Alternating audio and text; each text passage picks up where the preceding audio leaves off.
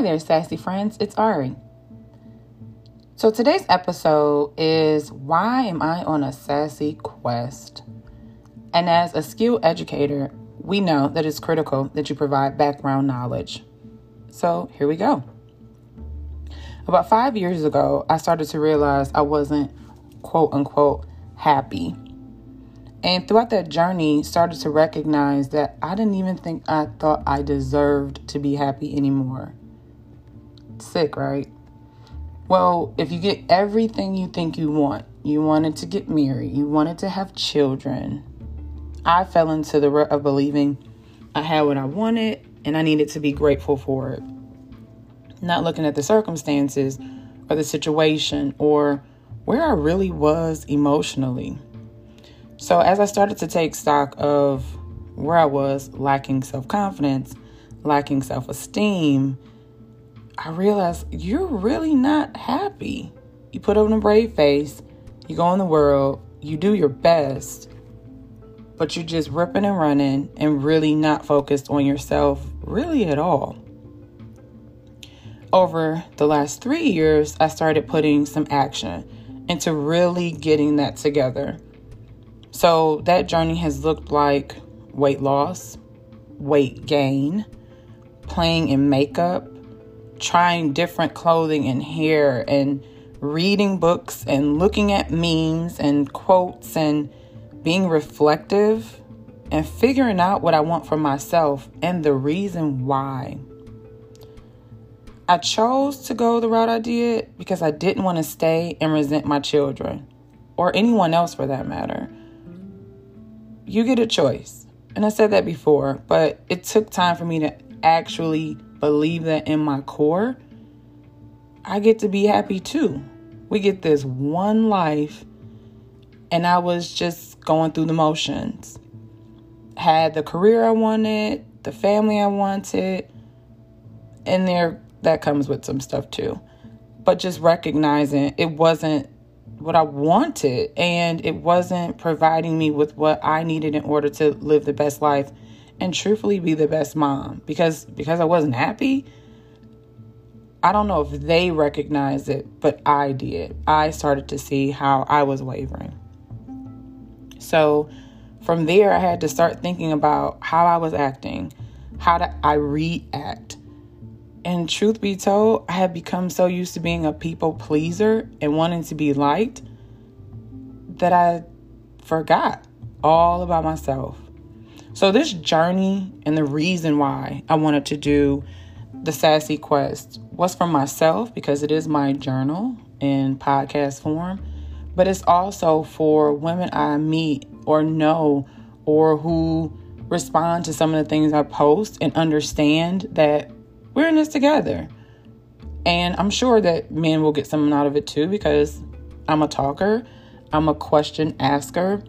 This is very thought provoking for me, so I'm sure it will be for others as well.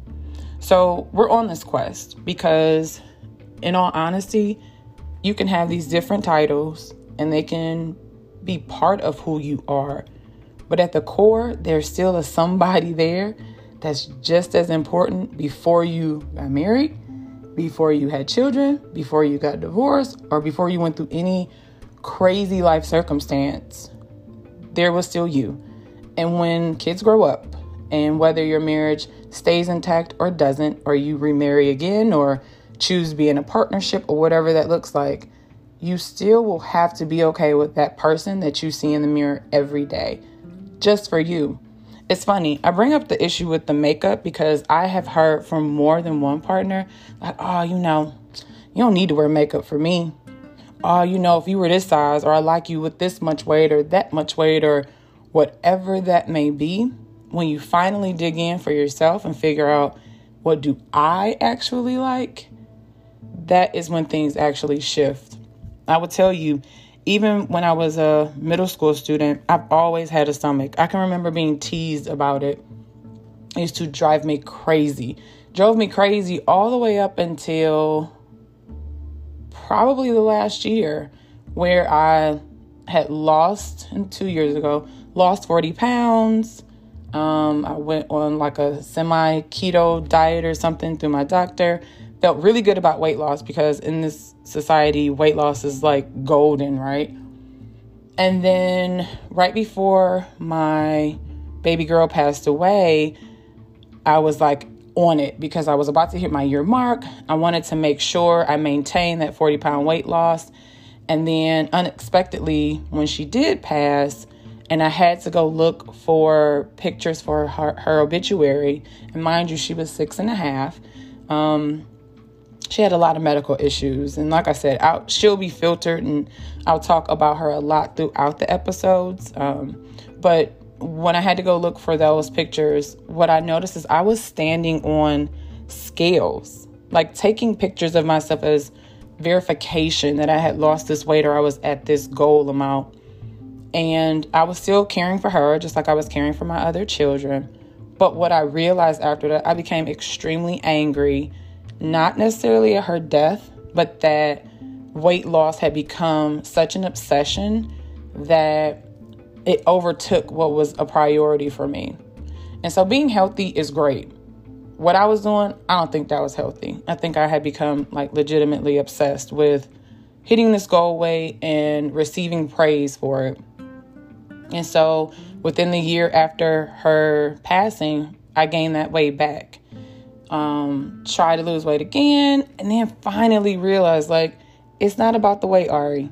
This is about you doing the work even before the weight loss to make sure you're okay in the skin that you occupy because the weight loss would have never mattered had I not dug in and figured that stuff out first. So now if you say, "Oh, she looks pregnant," or "Oh, is she pregnant?" I'm rubbing on this belly. I'm enjoying this belly because it's mine. I'm still here. I'm still moving. And the reality is, I carry four of the most important people inside of it. And so I can't keep hiding from that, running from that, hoping it doesn't show up in a picture, hoping no one asks me about it. Because at the end of the day, it doesn't matter if I lost 40 more pounds or stayed right where I'm at. I got to love this girl, this woman today. Not five pounds from now, not 20 pounds from now, today. So I don't know what that thing is in your particular life that you have to learn to love and accept yeah, there are things that we can change. I will tell you, I've had to work through and realize I was actually angry because that is not my personality to stay angry about anything. But I was really angry at myself. And so I had to forgive myself, be patient with myself, not rush the process in order to make other people feel better about it. I'm so glad I took that time. Um, and enjoyed some food, right? Like along the way, not everything was bad, or I can't have that, or so many other things we do for um, that part of our lives. And if you are a fitness fanatic and you love it, kudos. I'm, I'm working to get back there.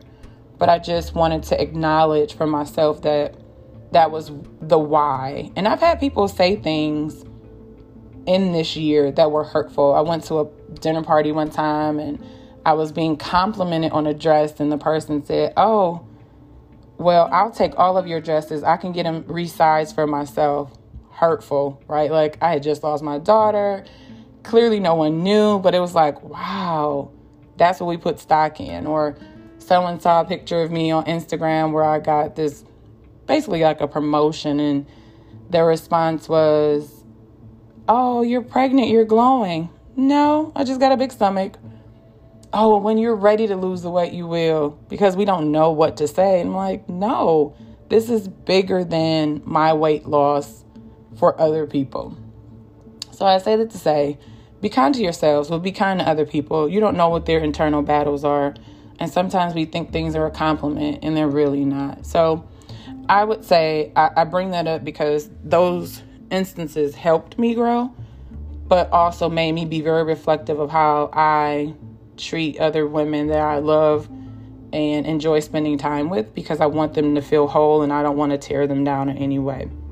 So, I have given you a lot of information about my backstory and how we got on this sassy quest.